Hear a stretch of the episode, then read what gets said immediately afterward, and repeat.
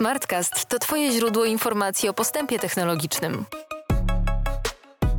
Poznajmy się na chmurze. Partnerem cyklu podcastów o technologiach chmurowych jest OHK, który wspólnie z Google Cloud tworzy program dla startupów i scale-upów Let's Get Cloud. Cześć. Jest mi ogromnie miło powitać Was w nowym odcinku podcastu Smartcast. Dzisiejsza rozmowa jest e, szczególnie interesująca, bo przyjrzymy się w niej polskiemu rynkowi startupowemu. Partnerem naszego nagrania jest OHK, a więc cały czas towarzyszy nam chmura, która zresztą, jak się za chwilę okaże, w świecie startupów jest odmieniana niemal przez wszystkie przypadki. Moi dzisiejsi goście pracują w Google Cloud i mają do czynienia z chmurą oraz startupami na co dzień, a są to Justyna Chojnacka. Cześć, dzięki serdeczne za zaproszenie. Oraz Krzysztof Zalasa. Cześć, dzięki. Powiedzcie proszę trochę o sobie, o tym, czym się zajmujecie i, i co was łączy ze startupami. My z Krzyśkiem pracujemy w takim zespole, który się nazywa Digital Natives i pracujemy w Google Cloud. I tak jak gdzieś tam można się trochę domyśleć po nazwie, y, na co dzień z Krzyśkiem pracujemy głównie ze spółkami cyfrowymi. Często są to startupy, czy tak jak my to mówimy, y, scale-upy, chociaż tutaj jest taka gwiazdka, dlatego że na przykład dużo pracujemy też z retailem. No i w związku z tym, że jesteśmy w Google Cloud, no to to, co robimy, to jest wspieranie adopcji chmury publicznej. No, ja dowodzę zespołowi inżynierskiemu, więc jak pewnie nie trudno się domyślić, dosyć często schodzimy na te tematy takie bardziej techniczne. E, no i nasza rola głównie polega na tym, żeby pomóc e, w tej drodze, bardzo często od pomysłu do y, takiego produkcyjnego wdrożenia na pełną skalę, przeskalowanie tego, te, tego startupu, biznesu, technologii mm, od takiej strony technicznej, czyli pomagamy od strony technicznej i to jakby jest częściej mój zespół, albo, ale też od strony biznesowej, od strony takiej relacyjnej, widoczności, dostępu do innych zespołów googlowych i to wtedy już bardziej rola Justyny. Fajnie, mam takie wrażenie, że, że, że mamy tutaj takie połączenie biznesu i, i, i technologii, więc e, żadnych trudnych pytań nie będziecie się chyba bali. Do, dokładnie tak. Oczywiście my jesteśmy e, jakąś reprezentacją tej ekipy, dlatego że e, za mną stoi no, już konkretny zespół biznesowy. U Krzyśka też jest duży zespół inżynierski, który pracuje z tym segmentem. Także my nie jesteśmy jedynymi takimi dwoma oso osobami, które się tym zajmują. Gdybyście mogli mm, tak ocenić z punktu widzenia e, Google'a, Google Cloud, jak ten nasz e, polski rynek startupowy się zmienia na przestrzeni ostatnich lat? Czy, czy, czy my już dogoniliśmy tę Europę, czy, czy, czy, czy jeszcze ją gonimy? Jak to wygląda z waszej perspektywy? No właśnie, z mojej perspektywy trochę jest tak, że doganiamy, trochę jest tak, że jeszcze gonimy. Na pewno to, co się zmieniło e, z perspektywy naszej pracy, to to, że chyba jeszcze kilka lat temu te pytania o chmurę, właśnie jak to działa, jakieś kwestie y, prywatności, bezpieczeństwa, y, faktycznie pytania na te tematy padały. W tym momencie wydaje mi się, że praktycznie to już się nie zdarza. Już nikt nie pyta o to, czym jest chmura, bardziej pyta o to, w jaki sposób tą potencjalną migrację czy jakieś zmiany w tej chmurze zrobić. Więc na pewno to się zmieniło.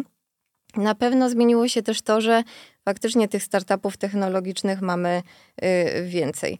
Y, ostatnio razem z y, tym naszym dużym, można powiedzieć, marketingowym Googlem wydaliśmy taki raport, gdzie widać, że na przykład tego health techu, tak, jest w Polsce faktycznie bardzo dużo. Jeszcze kilka lat temu wydawało się, że to są rzeczy bardzo trudne, tak, no bo właśnie kwestia regulacji, kwestia, kwestia właśnie bezpieczeństwa y, danych sensytywnych. Y, teraz takich, y, no właśnie, spółek różnych, technologicznych jest bardzo dużo i też wydaje się, że więcej jest tych brandów rozpoznawalnych na całym świecie. To nie są tylko i wyłącznie spółki technologiczne, które działają w Polsce, no tylko to są logotypy, które są rozpoznawalne i tutaj, i na zachodzie, i w różnych zakątkach świata, więc na pewno to się niesamowicie zmieniło. A czy są jakieś takie e, elementy, może nie wiem, branże, w których my Polacy, nasze polskie startupy są mocniejsze lokalnie, się wyróżniają na, na, tle, na tle świata, rynku europejskiego może? Myślę, że ten HealthTech jest bardzo dobrym przykładem, bo praktycznie y, co, co trzecia, co czwarta spółka technologiczna, która powstaje w Polsce, to, to jest właśnie spółka gdzieś tam działająca wokół y, zdrowia i, i połączenia zdrowia z y, technologią, więc wydaje się, że to zaczyna być powoli taką naszą domeną krajową Natomiast myślę, że tutaj wachlarz jest tak naprawdę ogromny i tak jak pracujemy z Krzyśkiem z różnymi startupami, to ciężko znaleźć taką domenę życia, y, w której nie mielibyśmy polskiego logotypu. Się tak sporo dobrego mówi chyba o, o polskich programistach, więc tak z punktu widzenia technicznego to chyba też mamy, mamy, mamy czym się pochwalić. Czy się mylę? Na pewno, na pewno tutaj y, mamy powód do dumy, jeżeli chodzi o poziom polskich deweloperów, polskich inżynierów.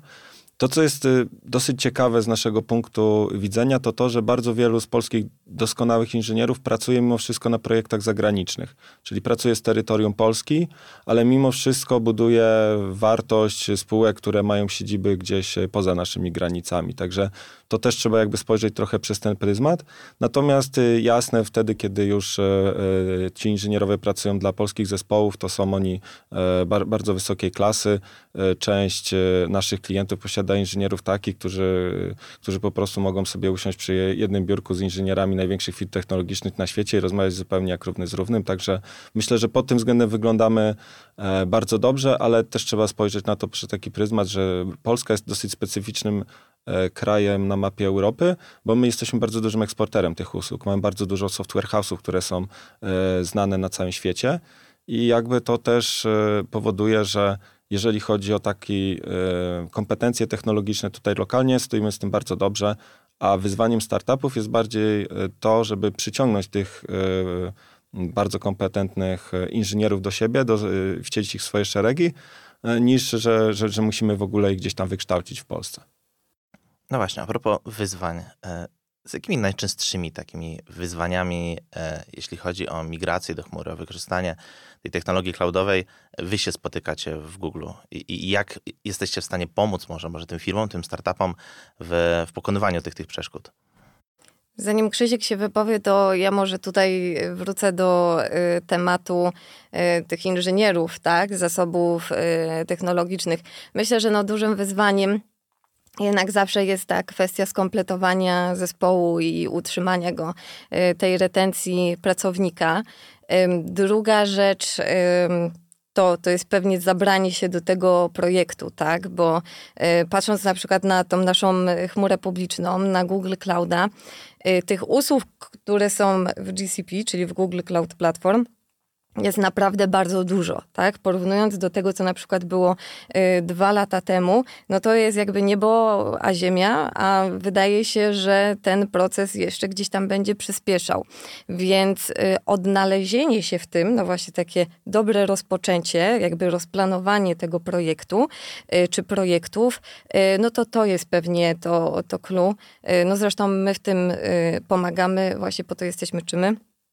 Czy nasi partnerzy, na przykład OHK, y, ale powiedziałabym, że to są dwa główne wyzwania, tak? Sensowne zabranie się do tego projektu i posiadanie zespołu, y, który y, później się go podejmie.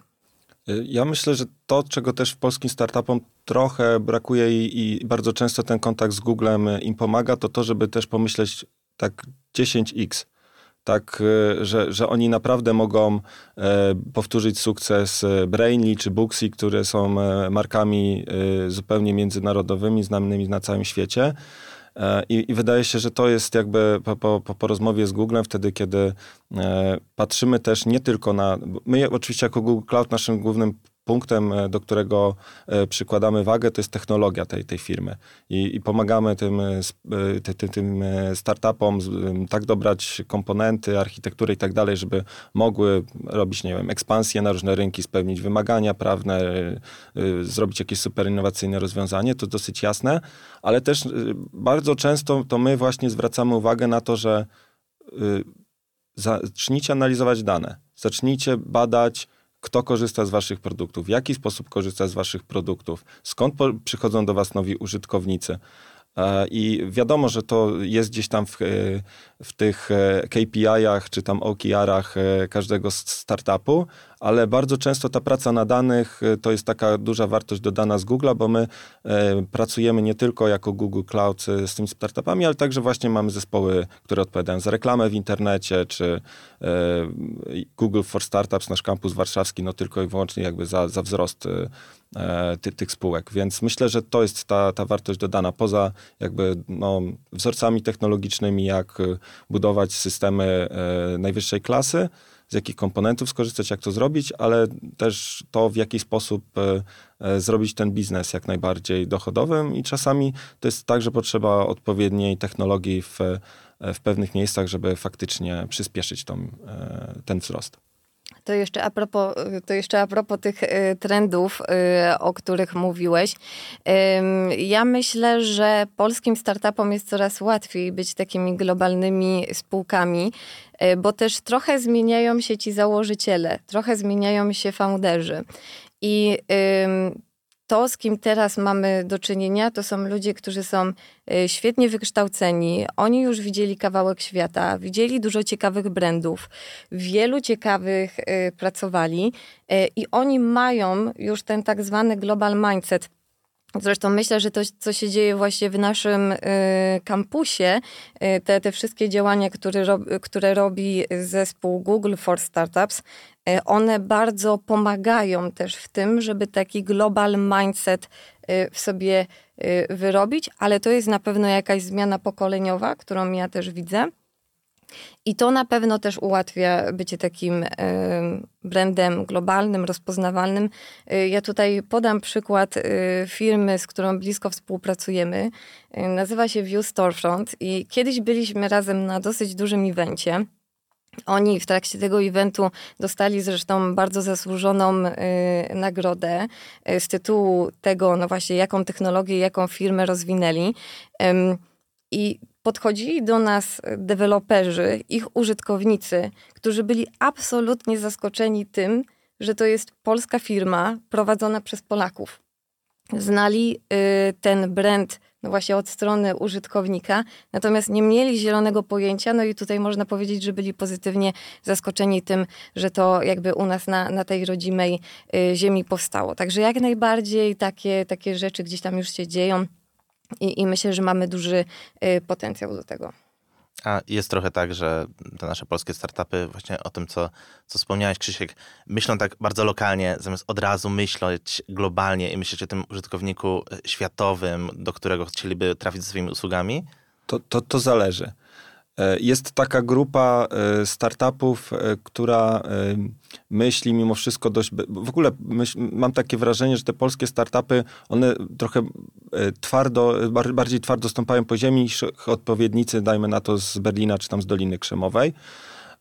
I przez to jakby te biznesy najczęściej są zdrowe od samego początku, ale rozwijają się też znacznie wolniej i, i jakby nie zawsze osiągają po prostu taką skalę jak tam te wszystkie unicorny, które znamy, znamy z prasy. Więc takich startupów i, i, takiego podejścia dosyć bezpiecznego myślę, że jest mimo wszystko tutaj sporo, ale tak jak Justyna już tutaj wspomniała, jest spora grupa takich founderów, którzy, e, którzy równają do tych wzorców e, z Europy Zachodniej, czy tam ze Stanów, czy, czy, czy z Izraela i jakby dzięki temu y, oni od razu od samego początku myślą o tym, że to nie jest tylko ten rynek, ale wchodzimy też, nie wiem, na całą Europę Zachodnią, wchodzimy na Stany i wie, wiemy, że tam rynek, który możemy zaadresować w Stanach jest na tyle duży, że nam się to po prostu opłaci. Ale z drugiej strony konkurencja będzie bardzo silna i musimy mieć naprawdę wysokiej klasy produkt, y, wsparcie do tego produktu, czy tam kampanię marketingową. Więc ja bym powiedział, że Y, to nie jest tak, że jest tutaj jedna odpowiedź na to pytanie, ale tak proporcjonalnie to mimo wszystko wydaje mi się, że więcej jest tych takich konserwatywnych. Mhm. Mm, wspomnieliście, tutaj pojawiły się dwa takie określenia, chmura publiczna i gdzieś to się przewinęło Cloud for Startups. Y, gdyby tak ustrukturyz- ustrukturyzować trochę naszym czytelnikom, czym się różni jedno od drugiego i, i jak wygląda to y, ten Google Cloud tak mm, troszkę bardziej ogólnie, ale, ale może trochę bardziej też szczegółowo to ja bym rozwinęła jeszcze bardziej. Mhm. Y, chmura, chmura publiczna, a, y, a, a ta chmura dla startupów, czy, czy to, co, co robimy wokół startupów. Myślę, że możemy sobie powiedzieć, że jakby te, te wszystkie chmury łączy jedno, tak? Że jest to jakiś rozproszony zbiór y, centrów danych, serwerów, tak? Natomiast myślę, że to, co jest niesamowite w chmurze publicznej, między innymi w Google Cloud, to jest to, że tam jest jakby trochę więcej niż ta infrastruktura, tak? Jakby to już chodzi o trochę y, coś innego niż po prostu model sprzedawania usługi, w którym ty nie korzystasz y, ze swojego serwera, nie ma tej twojej serwerowni, tylko korzystasz z tych zasobów cudzych. No to ta chmura publiczna wśród tych wszystkich różnych chmur różni się tym, że tam jakby jest jeszcze ileś już takich właśnie gotowych, y, wymyślonych rzeczy, tak, jakby kół, które nie trzeba wymyślać na nowo. I to z różnych obszarów, oczywiście też z tego obszaru infrastruktury, tak, ale jest mnóstwo takich silników, y, czy z obszaru big data, czy z obszaru cyberbezpieczeństwa. I myślę, że to jest tą główną y, siłą chmury publicznej, tak, a jeszcze gdzieś tam obok tego jest właśnie no, nasza chmura, Google Cloud Platform i to, co robimy dla startupów, czyli jakby cała y, otoczka tej platformy w postaci no właśnie naszych działań, naszych eventów, takiej naszej współpracy jeden do jednego z brandem. Tak, i, i to jest co, to, co robimy e, w ramach programu, na przykład Google Cloud for Startups. No, ja na przykład od początku pracy w Google już ponad 4 lata jestem zawsze mentorem na kampusie i to działa tak, że y, mamy tam takie. Y, jak to się, kohorty, można chyba to, to, było nazwać, czy tam tury y, tych uczestników, gdzie startupy się tam kwalifikują, ale trzeba z nimi przede wszystkim odbyć interwiu, kto, kto już jest gotowy do takiego programu, kto nie jest. I podczas takiego pro, programu e, na Google for Startups, czyli to już jest takie działanie lo, lokalne, e, tam startupy dostają pomoc y, jeżeli chodzi o zaprojektowanie zespołów, jak te zespoły powinny działać, jak wyznaczyć cele tych zespołów, e, jak przygotować produkt, strategię tego produktu, ceny, wzrostu, ale też jak zrobić to od strony technologicznej. Ja oczywiście, jak nie trudno się domyślić, najczęściej doradzam w tej stronie technologicznej. Także to jest takie trochę kompleksowe podejście do, do, do różnych problemów e, na etapie takim rozwojowym startupu e, i to jest dosyć fajne. Jeszcze uzupełniając trochę to, co Justyna powiedziała, to myślę, że dobrze takim przykładem to, to zobrazować. Ta chmura publiczna może wam dostarczyć taką łatwość eksperymentowania z, i walidacji nowych idei. Takim fajnym case'em, który ja osobiście uwielbiam jest Brainy.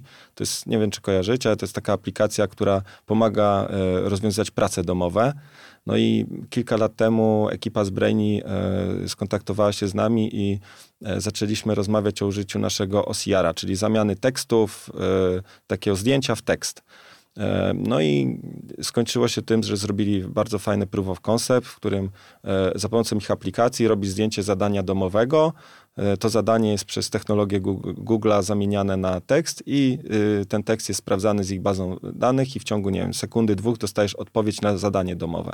I zrobili A-B testy tego, super spodobało się to użytkownikom i, i wcielili to rynek po rynku, nawet w bardzo egzotycznych językach, jak na przykład w Indiach. Yy, no, w Europie korzystamy z alfabetu łacińskiego, może cyrylica jeszcze dla, dla, tutaj dla słuchaczy, ale jak sobie uświadomimy, ile jest w ogóle tych alfabetów, jak szczególnie jak gdzieś tam do Azji zabrniemy, no to robi się to strasznie skomplikowanym zagadnieniem i dzięki temu, że już było rozwiązanie gotowe, które wspierało ponad 100 języków, mogli bardzo szybko to przetestować, nie musieli tego budować od zera, e, swojego tam zespołu, e, narzędzi, żeby, tak, takie coś zrobić. Więc to też łatwość eksperymentowania, zweryfikowali to e, czy to im się opłaca, opłaca im się, także użyli technologii. Ja myślę, że to jest też taka taka fajna wizytówka po prostu chmury publicznej, że y, dzięki temu można łatwo zweryfikować różne idee za pomocą tych gotowych komponentów.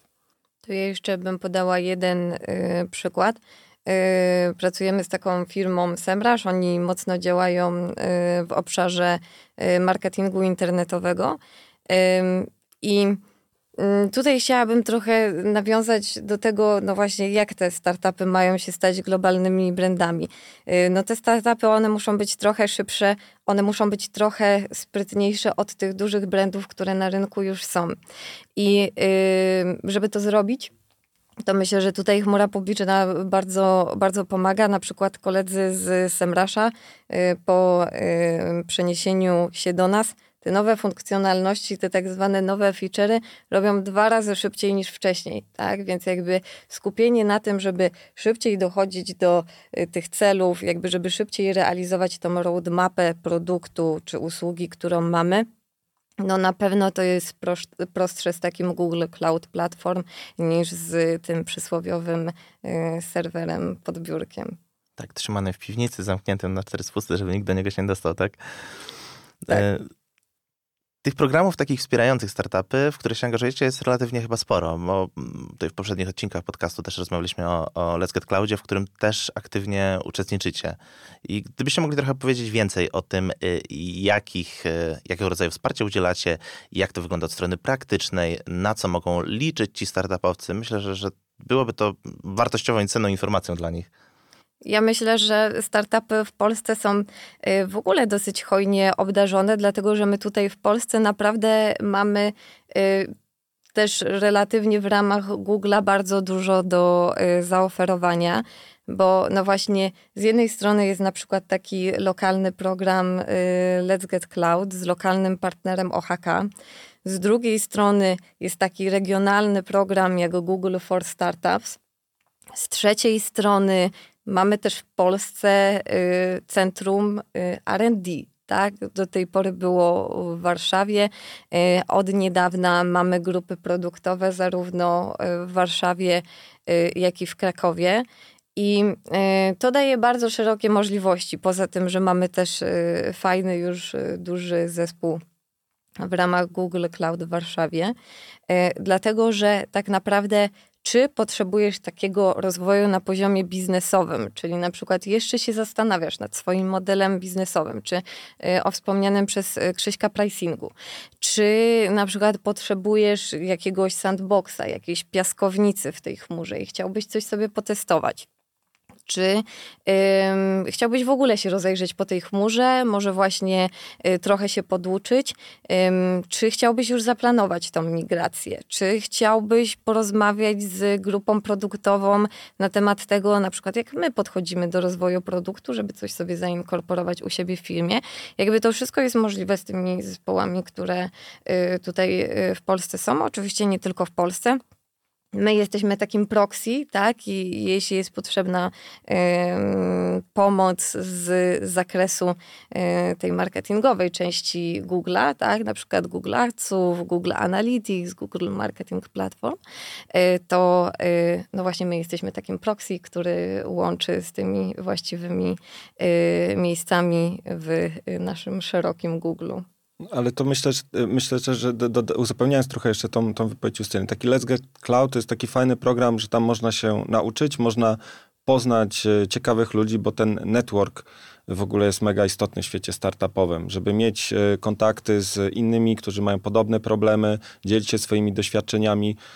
To trochę zależy od branży, ale moim takim najlepszym przykładem to jest branża gamingu, szczególnie mobile gamingu, gdzie ci ludzie, którzy tworzą gry, które ze sobą konkurują o gracze, mimo wszystko super są otwarci do tego, żeby dzielić się swoimi doświadczeniami. Ale też taka bardzo konkretna pomoc w postaci kredytów na skorzystanie z tej platformy, czyli szczególnie startupy na bardzo wczesnym e, etapie, no jakby każdy dolar jest istotny, czy każda złotówka i to można to traktować też jako e, źródło, powiedzmy, może nie finansowania, no ale jakiegoś tam wymiernego wsparcia, e, które powoduje, że jakby jeżeli mają do wyboru e, właśnie ten serwer pod biurkiem versus skorzystanie z technologii, która potem pozwoli im bardzo szybko już stać się w pełni produkcyjnym, czy otwierać się ekspansję na inne rynki, no to już będą na to gotowi. Więc wydaje się, że jakby ten program ma jakby takie wiele aspektów e, i takich edukacyjnych, takich networkingowych, e, no też bycie jakby w kontakcie, czy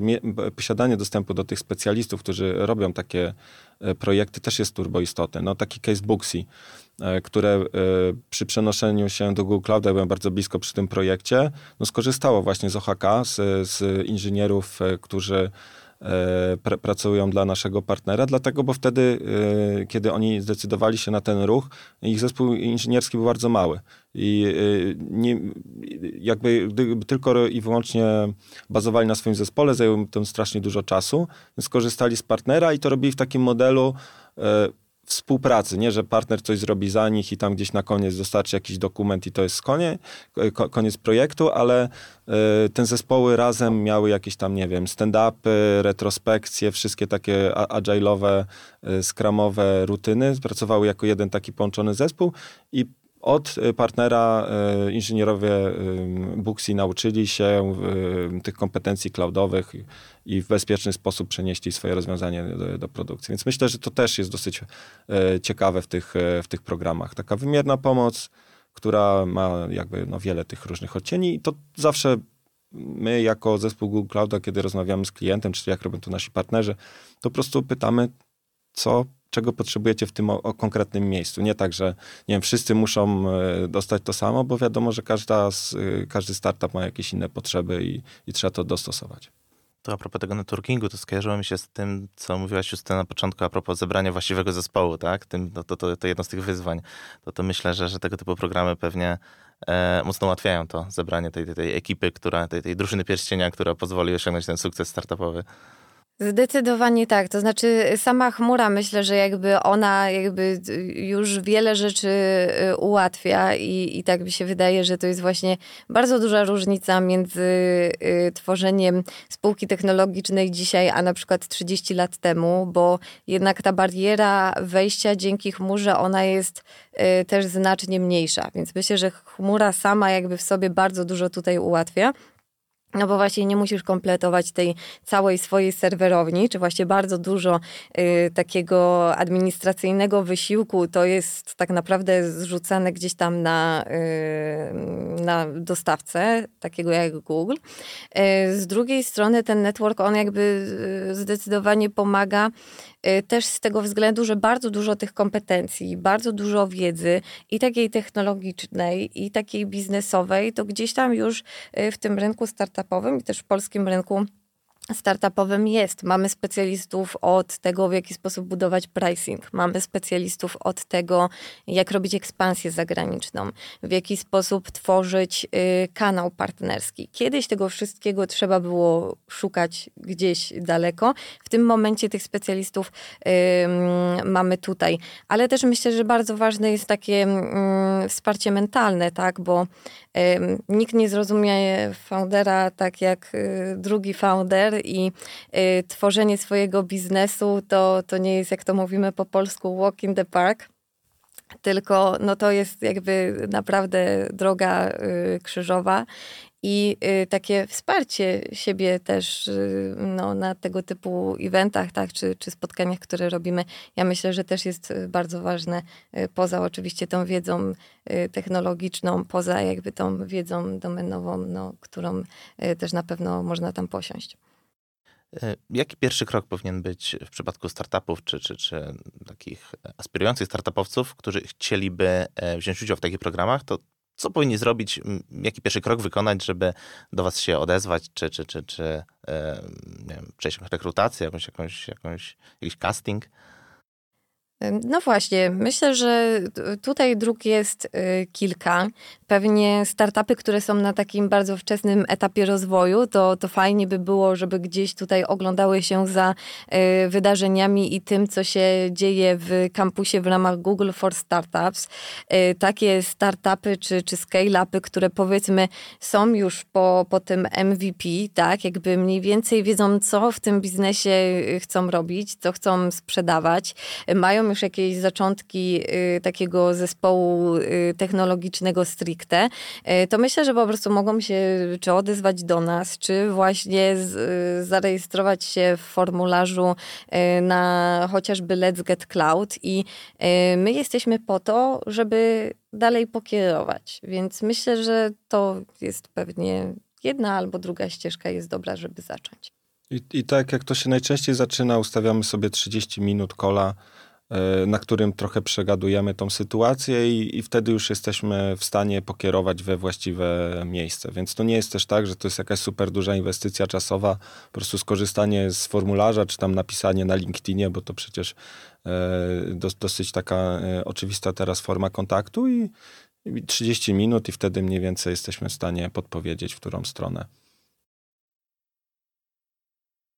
Wrócę tutaj jeszcze trochę do e, tego szerokiego portfolio produktów, które zawierają się w Google Cloudzie. E, które z nich są szczególnie przydatne? Może tak zaobserwowaliście, czy chętnie wybierane przez startupy? Mhm. Jeden z takich moich ulubionych to jest Firebase. To jest produkt, który w bardzo niewielkiej części jest komercyjny, ale jest jakby częścią Google Clouda. I to jest jakby produkt dla każdego startupu, który ma aplikację mobilną. Znaczy właściwie dla każdej firmy, która ma aplikację mobilną, ale e, bardzo często startupy posiadają też takie aplikacje. Więc jeżeli jest temat aplikacji mobilnej, to ta platforma Firebase'owa jest zdecydowanie dobrym pomysłem. No i y, korzysta z niej między innymi no, już wspomniane Brainy, które jest największą znaną mnie stworzoną w Polsce aplikacją mobilną, bo tam setki milionów y, pobrań na całym świecie więc to chyba e, mówi samo za siebie, ale równie łatwo można tego użyć także w najmniejszych projektach, e, takich jak e, no, takie nawet pro publico bono. Więc zdecydowanie Firebase. Potem to, o czym myślę, że startupy zapominają i, i to też trochę już wspominałem, to analityka danych i w Google Cloudzie BigQuery to jest zdecydowanie taki produkt, który w zasadzie jest dostępny, widoczny u wszystkich klientów, z którymi pracujemy na co dzień, a także u wielu klientów, z którymi dopiero będziemy kiedyś pracować na co dzień. Więc to jest bardzo dobry produkt do tego, żeby analizować dużo danych, ale mało również, taki serverlessowy, bardzo fajnie pointegrowany z wszystkimi narzędziami Google'owymi, więc import-eksport danych do tej platformy jest bardzo łatwy.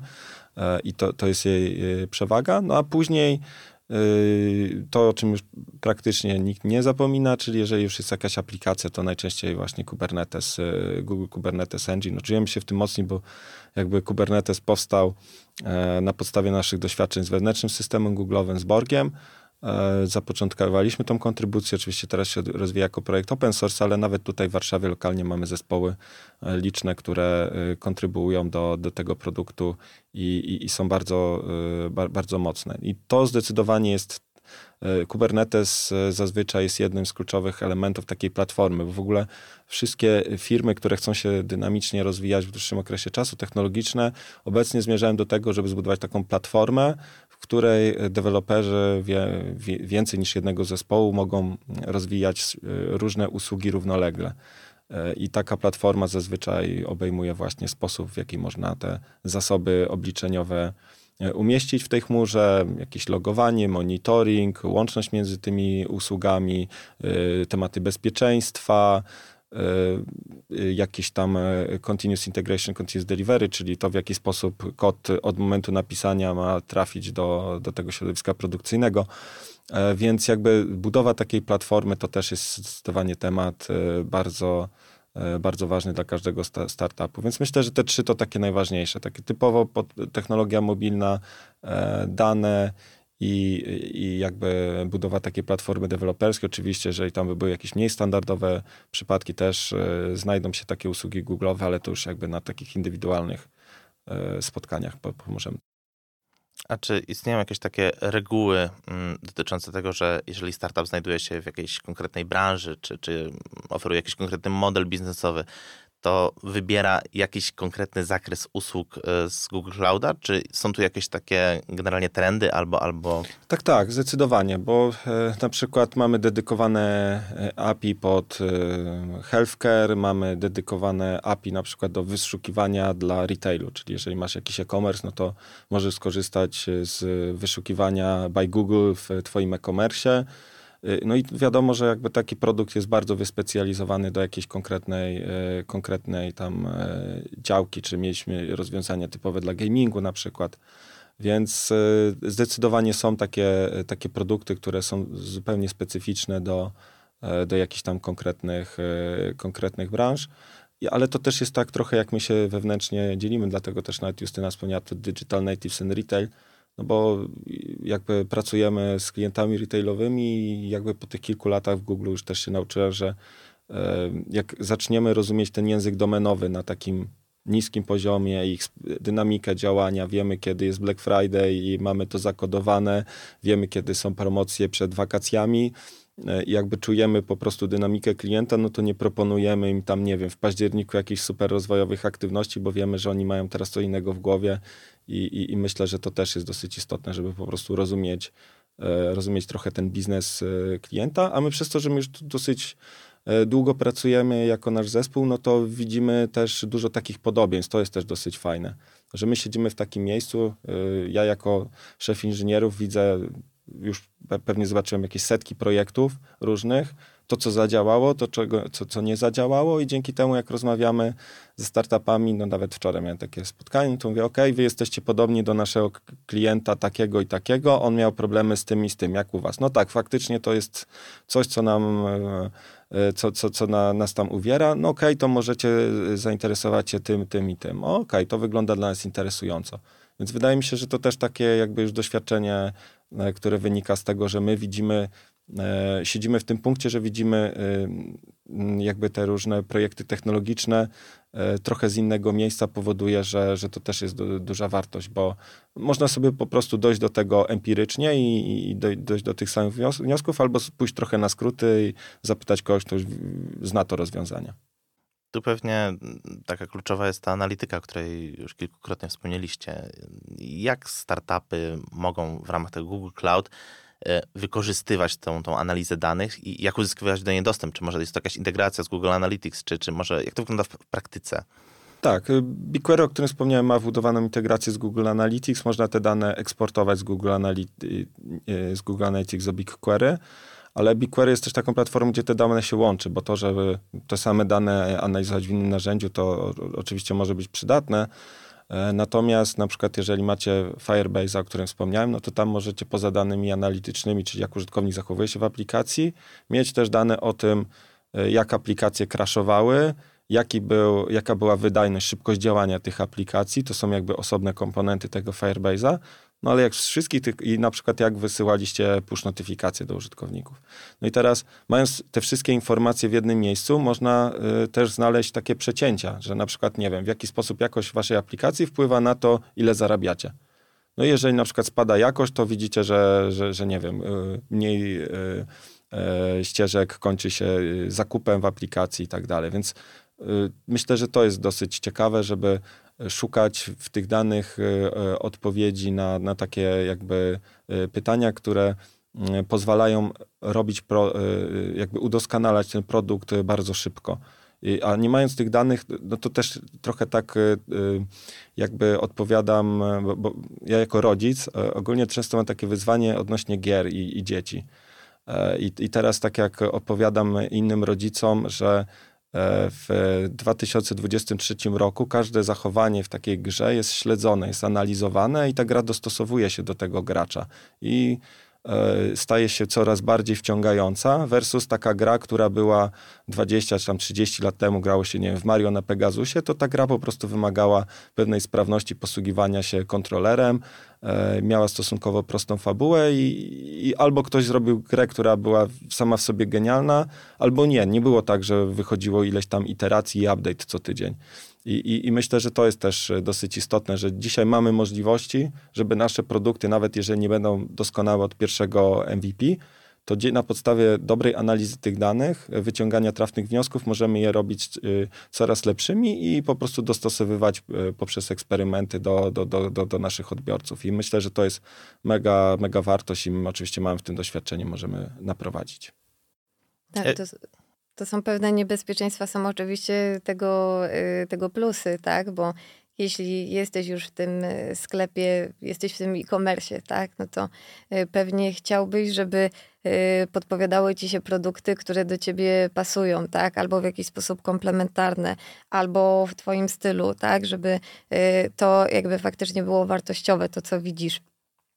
Ja bym tutaj jeszcze dodała, y, teraz jest taka teoria, zresztą myślę, że całkiem słuszna, że tak naprawdę każda firma będzie się stawała firmą data-driven po to, żeby przetrwać, tak? No i to po pierwsze, żeby udoskonalić produkt, po drugie, żeby faktycznie ten użytkownik na koniec dnia, żeby on był faktycznie zadowolony, tak? Plus, no jeszcze jest gdzieś tam kwestia wizualizacji, tak? Czyli firmie jakby wewnętrznie też jakby łatwiej jest w tych czasach pokazać, co z tej analityki wynika, tak? Jakby nie musisz być analitykiem, żeby jakby dobrze sobie w takim na przykład business intelligence y, poradzić, tak? I żeby y, no po prostu podejmować lepsze decyzje też na takim poziomie biznesowym. Niektórzy właśnie twierdzą, że, że właściwie, żeby firma mogła zaistnieć na rynku, to, to musi być technologiczna w jakimś aspekcie, nie? że już nie da się właściwie prowadzić biznesu bez technologii. Szczególnie z punktu widzenia tych, tych, tej analizy danych. Nie? No właśnie to trochę widzimy w tym naszym segmencie Digital Natives, bo oczywiście są tam firmy, które narodziły się w chmurze, cloud-born y, startups, y, natomiast y, pracujemy też z firmami, które gdzieś tam w trakcie swojego funkcjonowania miały taki twist, tak? I były tak naprawdę mm, kiedyś bardzo tradycyjnym biznesem, w tym momencie postrzegają siebie y, zdecydowanie jako spółki technologiczne. A jak wyglądają, sorki, jak wyglądają kwestie bezpieczeństwa, jeśli chodzi o Google Cloud? Bo tutaj ten obszar jest e, dość mocno już uregulowany, jeśli chodzi o zarządzanie danymi, o przetwarzanie tych danych. Jak Google Cloud wspiera startupy w tym aspekcie? Myślę, że dosyć dobrze to pokazać znowu na przykładzie. Jeżeli chodzi o bezpieczeństwo, no to chyba najbardziej uregulowane są właśnie sektory finansowe, i sektor medyczny. No to, to, to jakby tak i jakby tam instytucje publiczne wyznaczają pewne bardzo, bardzo wyśrubowane standardy, które trzeba spełnić. Ja pamiętam, jak pracowałem, zaczynałem pracować z Wodeno kilka lat temu. Wodeno to jest taka firma, która dostarcza banka as a service, czyli nie musicie mieć swojej technologii do ba bankowej, jeżeli chcielibyście założyć bank tam ze wszystkimi funkcjonalnościami, to oni są w stanie taką funkcjonalność dostarczyć tak samo jak software as a service który, który zna się z innych, z innych produktów. E, no i wtedy oni powiedzieli, że zbudują bank w 100% w chmurze. Wtedy to się wydawało zupełnie w ogóle odległe i absurdalne. I byliśmy w stanie osiągnąć ten cel tam w te kilka e, miesięcy, bo to było poniżej roku, kiedy po, po, poszła pierwsza wersja pra, platformy na produkcję, spełniając wszystkie wymagania co do y, szyfrowań, certyfikacji, data residency, no wszystkiego, co, e, jakby co musi e, spełniać instytucja finansowa regulowana przez, e, prze, przez odpowiednie tam mm, organy. Więc y, możemy coś takiego jak najbardziej osiągnąć i to moim zdaniem jest takie najlepsze praktyczne po, po potwierdzenie, że tak da radę. No jeżeli chcielibyśmy zejść na taki temat y, y, bardziej techniczny, no to jeżeli chodzi o samo bezpieczeństwo platformy, no to koledzy z jednego z, takiego, z takich bardziej, y, chyba to jeszcze nie jest publiczna referencja, ale taki fajny fintech polski, y, wdrożyli całą naszą platformę bezpieczeństwa właśnie do tego, żeby e, monitorować ich infrastrukturę. Wręcz mieliśmy bardzo długie dyskusje, że dlaczego mogą się zalogować do Google Clouda tam bez, nie wiem, Y, dwuskładnikowego uwierzytelniania, które jest takim kluczem, który się tam wkłada do USB. No i te wszystkie funkcjonalności w końcu udało nam się poprzez odpowiednią konfigurację tam wdrożyć. Ale też szyfrowanie. Można dane zaszyfrować w Google Cloudzie y, poprzez y, jakby mechanizmy szyfrujące, które są wbudowane, ale dla na przykład rozwiązań bankowych jest też taka możliwość, że możecie mieć swój hardware'owy hardware'owy, podkreślam, do chmury, tak, wstawić go w bliskości naszego data center moduł, który będzie szyfrował wszystkie informacje, które będziecie na chmurze przechowywać. Czyli oznacza to tyle, że bez tego fizycznego urządzenia, kluczy w nim z, y, zgromadzonych, tak naprawdę wszystkie dane są zaszyfrowane. Nawet jeżeli ktoś by wszedł fizycznie do data center Google'a, to i tak y, nic by z tego nie ma. Zresztą w ogóle w Google Cloudzie nie da się szyfrowania wyłączyć. To jest dosyć ciekawe. Pamiętam, jak przechodziłem z innych chmur publicznych, to tam trzeba było jakby Y, to, to konfigurować w Google Cloudzie. Wszystko jest zaszyfrowane w spoczynku by default, nie ma możliwości wyłączenia po prostu tego. Więc jest to rozwiązanie, w którym ja jako y, użytkownik trzymam swoje, y, swoje informacje znacznie już jakby po godzinach, teraz mówiąc. E, informacje, które są dla mnie ważne i jakby zależy mi na tym, żeby przetrwały, to nie tylko gdzieś tam na dysku w szafie, ale mam kopię w Google Cloudzie i, jestem absolutnie, absolutnie spokojny i, i, myślę, że to jakby no przede wszystkim te praktyczne use cases bankowe czy tam medyczne pokazują, że jakby no instytucje regulujące doskonale to sprawdziły i jest wszystko ok, można zrobić rozwiązanie bardzo bezpieczne. Ja też myślę, że mm, istotne jest to, że zanim y, zaczęliśmy udostępniać y, naszą chmurę y, zewnętrznie, na przykład do startupów, no to przez wiele lat ta sama infrastruktura służyła do tego, żeby utrzymywać nasze YouTube, Google'ową wyszukiwarkę, nasze zabawki androidowe i jest to, myślę, że dostateczny dowód na to, że no to jest infrastruktura, która jest faktycznie bardzo bezpieczna. No można sobie zresztą wyobrazić, y, ile jest prób y, zhakowania na różne sposoby y, naszej wyszukiwarki, więc to jest też tak, że dzięki temu, że najpierw jakby my sami jesteśmy przez bardzo długi czas użytkownikami tych usług, to to, co wychodzi później na zewnątrz, to to jest już usługa bardzo dojrzała. Ja jeszcze podam jeden przykład. Ostatnio e, jeden z zaprzyjaźnionych e, nam startupów e, przechodził i audyt bezpieczeństwa i właśnie podchodzili do jednego z certyfikatów ISO. Tak naprawdę, kiedy pokazali podstawową dokumentację dotyczącą naszej chmury, to temat infrastruktury jako takiej był de facto zamknięty. Więc myślę, że to tak jak Krzysiek powiedział, te, te podmioty już, już różne na, na rynku, one zdają sobie sprawę z tego, że um, lepiej um, przynajmniej częściowo, tak, bo tutaj jest taka koncepcja um, współdzielonego um, modelu podziału bezpieczeństwa, że już lepiej częściowo właśnie tą odpowiedzialność za bezpieczeństwo dużą oddać dostawcy, który ma w tym faktycznie bardzo duże y, doświadczenie, y, niż y, no właśnie tworzyć swoją własną serwerownię, kompletować, co jest bardzo trudne, swój własny zespół security i go później utrzymywać. No znacznie łatwiej tutaj się po prostu związać z kimś, kto ten wysiłek zdejmuje. No właśnie, tutaj zażartowałem a propos tego serwera trzymanego w piwnicy i zamkniętego na cztery spusty. Na szczęście chyba już to takie przekonanie, że, że wtedy mój serwer będzie bezpieczny, już, już nie, nie pokutuje, tak? Już, już, już nie ma takiej, takiej, takiej mentalności. Po, pojawia się, ale z drugiej strony pewnie wszyscy słyszeli też o, o, o, tym, jak e, współczesne oprogramowanie, które robi złe rzeczy, działa i może zaszyfrować ten serwer, który mamy w piwnicy i faktycznie mamy go pod biurkiem, ale dane są zaszyfrowane kluczem i haker nas, nam z chęcią sprzeda ten klucz za, za, za, za sporą opłatę. Natomiast na jakby infrastrukturze Google Clouda, no to tam oczywiście moglibyśmy wniknąć w szczegóły, ale na, nawet każdy jeden serwer, który znajduje się w naszym data center, zawiera specjalny chip, który sprawdza, czy nic tam nie jest podłączone. Jeżeli coś by było podłączone, na przykład, nie wiem, jakiś, e, jakaś osoba przydarłaby się do data center i próbowałaby tam e, dołożyć jakieś szkodliwe narzędzie, no to po prostu serwer się nie włączy.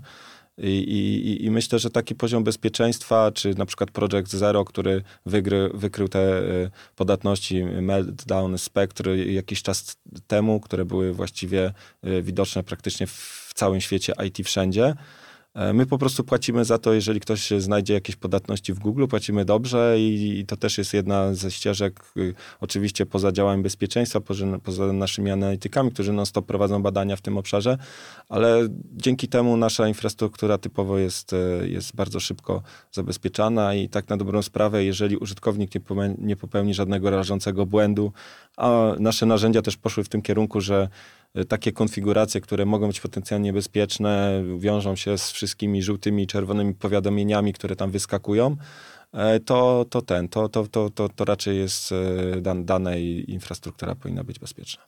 Też, tak mi się wydaje, że te ostatnie lata i też niemiłe wydarzenia, które miały miejsce, one trochę zweryfikowały tą teorię trzymania y, serwera pod biurkiem, czy, czy w sejfie, czy, czy gdzieś indziej, y, bo no właśnie, czy, czy to wojna tak za, za naszą wschodnią granicą, czy, czy jakieś trzęsienia tak w Turcji, y, w Syrii, czy no takie mało prawdopodobne wydarzenia, które nie powinny się wydarzyć, typu spalenie się takiego centrum danych no one jednak jak widać y, czasami się y, zdarzają, tak? I, I, myślę, że y, z takim Google Cloudem, gdzie też zwyczajowo, no właśnie taki jeden region to jest więcej niż jedno centrum danych, no to dają jakby ten, ten poziom bezpieczeństwa absolutnie zupełnie inny.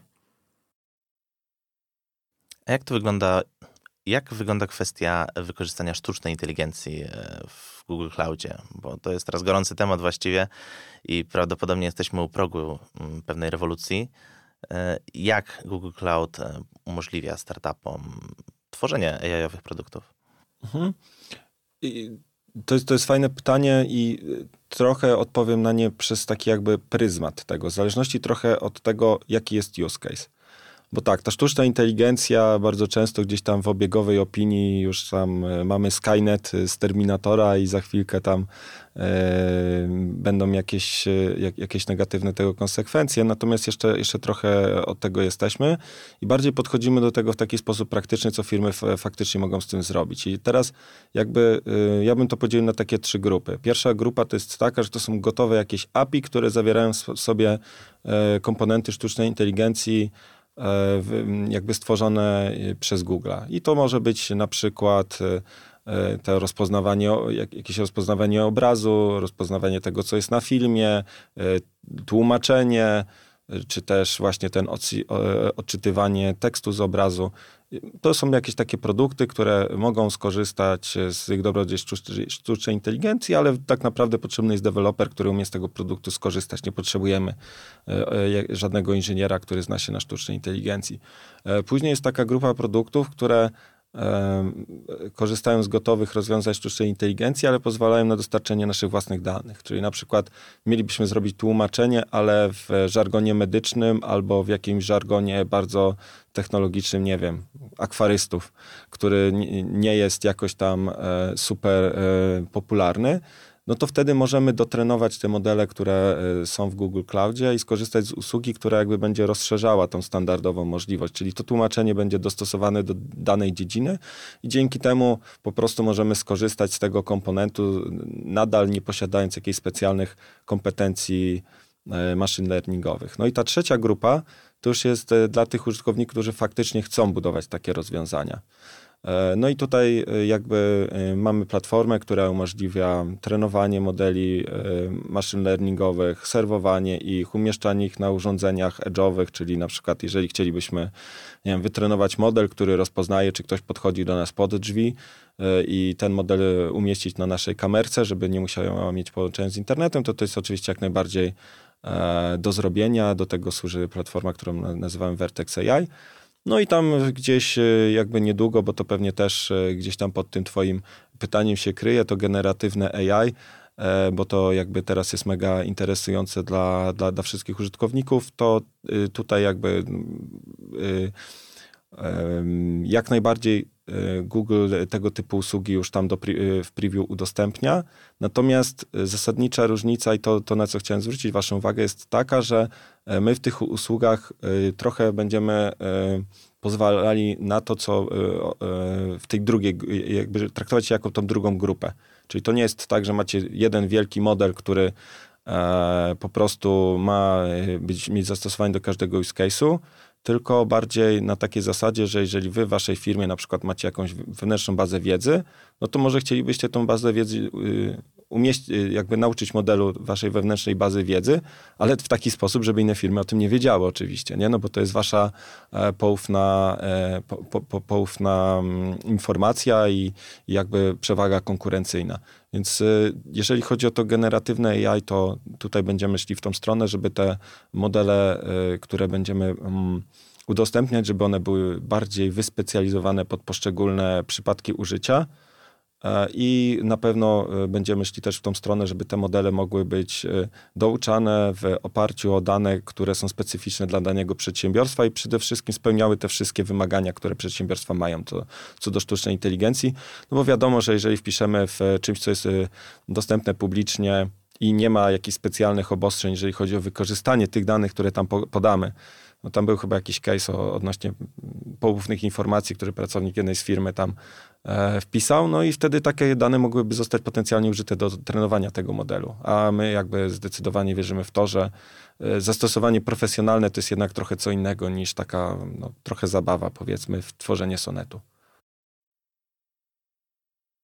Tak, na zakończenie, gdybyście mogli wymienić jakieś najważniejsze lekcje, wnioski, które startupy mogą wyciągnąć y, z doświadczenia innych firm, które z powodzeniem już y, w swojej, w swojej działalności Google Cloud y, zaimplementowały, wprowadziły? Mhm, to ja może zaczęłabym od tego, że trochę o tym mówiliśmy, że no właśnie warto dzielić się wiedzą i, i warto zrobić przynajmniej taki wstępny research tego, co już jest na rynku i jeśli chodzi o jakieś potencjalnie konkurencyjne, komplementarne rozwiązania i jeśli chodzi o tą technologię, której będziemy używali, bo y, to też nie chodzi na przykład o to, żeby super znać wszystkie 300, czy nie wiem ile teraz Krzysiek mamy tych, tych serwisów y, w chmurze, to absolutnie nie chodzi o to, żeby każde z nich super znać, to jakby bardziej chodzi o to, żeby mniej więcej wiedzieć, co jest już dostępne. I wtedy, kiedy stoisz jakby przed wyzwaniem kolejnego projektu, czy chcesz stworzyć jakiś nowy feature, czy chcesz odpowiedzieć y, na to, na to, co się na tym rynku dzieje, to żeby ci po prostu wtedy zadzwoniło we właściwym kościele, tak? I żebyś wiedział, że coś prawdopodobnie w timeline, który y, masz, że to się po prostu da zrobić czy że na przykład coś się da zrobić z tą y, chmurą szybciej.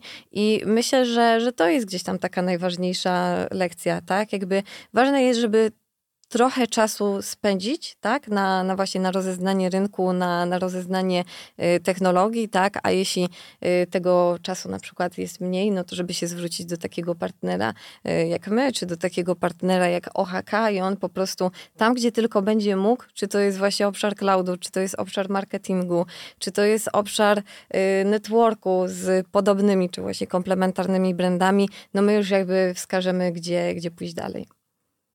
Jeżeli chodzi o ten aspekt techniczny, to tam jakby najtrudniejsze jest to, żeby zawsze, żeby mieć ten dobry zespół, żeby go zbudować. No i teraz jest coś, co jakby chyba nikomu nie będzie specjalnie zaskakiwać, że ci topowi specjaliści nie będą chcieli pracować na narzędziach czy technologia, które są już po prostu stare. No bo dla nich to nie jest w żaden, w żaden sposób rozwojowe i mimo tego, że mogłyby być tam jakieś, nie wiem, fajne na przykład warunki, czy nie wiem, ciekawa atmosfera, no to mimo wszystko wolą wybierać firmy, które, w których mogą nabierać e, doświadczenia w technologiach, które są wiodące. Ja myślę, że to jest też dosyć istotne, żeby korzystać z tych dobrych praktyk, które, które możemy gdzieś tam podpowiedzieć na podstawie tego szerokiego e, kontekstu, który widzimy, E, ale też, żeby być otwartym właśnie na to, że e, jeżeli profesjonaliści, którzy do nas trafią, mają odpowiednie technologie do dyspozycji, no to mogą też e, dostarczyć szybko wartość. Ja bardzo lubię Case Lighta. Nie wiem, czy kojarzycie, to jest taki quick commerce od gdzieś tam z grupy Żabka.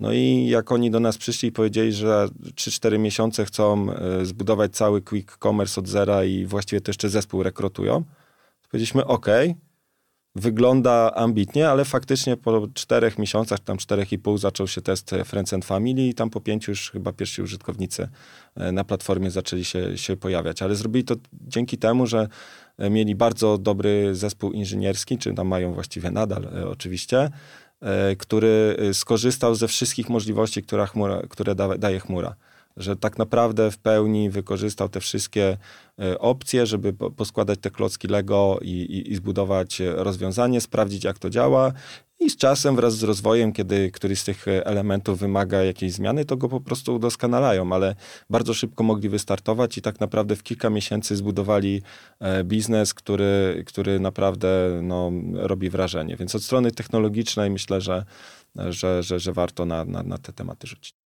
To ja bym jeszcze w takim razie dodała trzecią rzecz, która mm, z tego, co mówiłeś, Krzysiek, y, wynika. Wydaje mi się, że to jest też super ważne, żeby każdy startup skupiał się faktycznie na tej wartości dla użytkownika. Bo teraz jakby wszystko jest dostępne, czyli możesz szybko zbierać ten feedback, możesz go szybko analizować, możesz jakby z tego wyciągać dobre wnioski.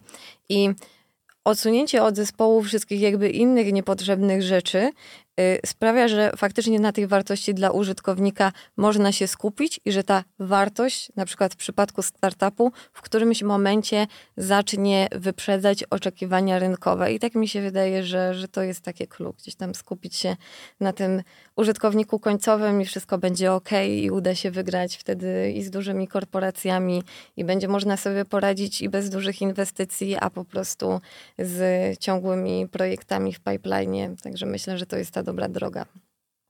Super. Bardzo Wam dziękuję. Mam takie wrażenie, że, że czy aktywni startupowcy, czy, czy, czy aspirujący w ogóle do założenia swojego biznesu, że znajdą tutaj w tej naszej rozmowie albo sporo wartości, albo przynajmniej jakąś inspirację. Y, I to chyba tyle. Dziękuję wszystkim słuchaczom, którzy, którzy zostali z nami do końca i do usłyszenia. Dzięki. Dzięki bardzo. Dzięki, do usłyszenia. Smartcast to Twoje źródło informacji o postępie technologicznym. Zajrzyj na smartcast.pl i subskrybuj nas na ulubionej platformie.